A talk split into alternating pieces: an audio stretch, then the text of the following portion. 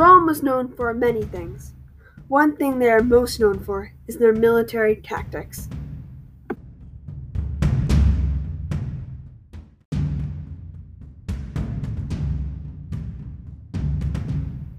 Another name for Rome's army is a legion.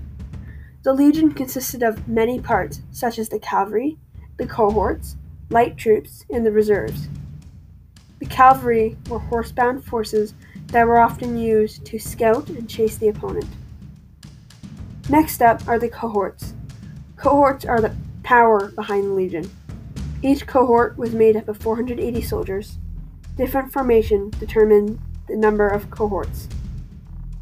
Another part of the military is the light troops. They worked as light cavalry, used to divert the fighting away from the major cavalry. They were formed mostly of Rome's poor citizens. Finally, there are the reserves. They were only used in a few formations.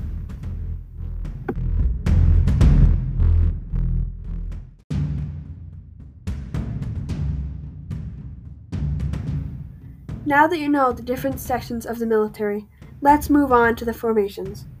The Romans didn't use only one formation, they used different ones depending on the objective, the opponent, and the terrain.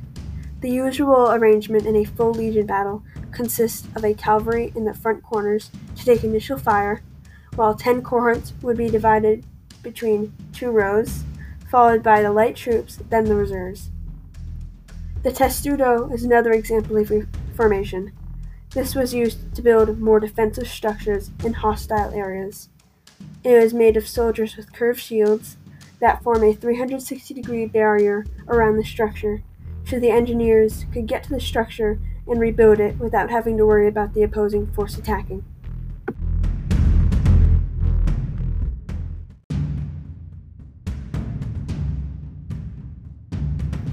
These tactics must have worked, because the Romans were one of the strongest militaries of their time.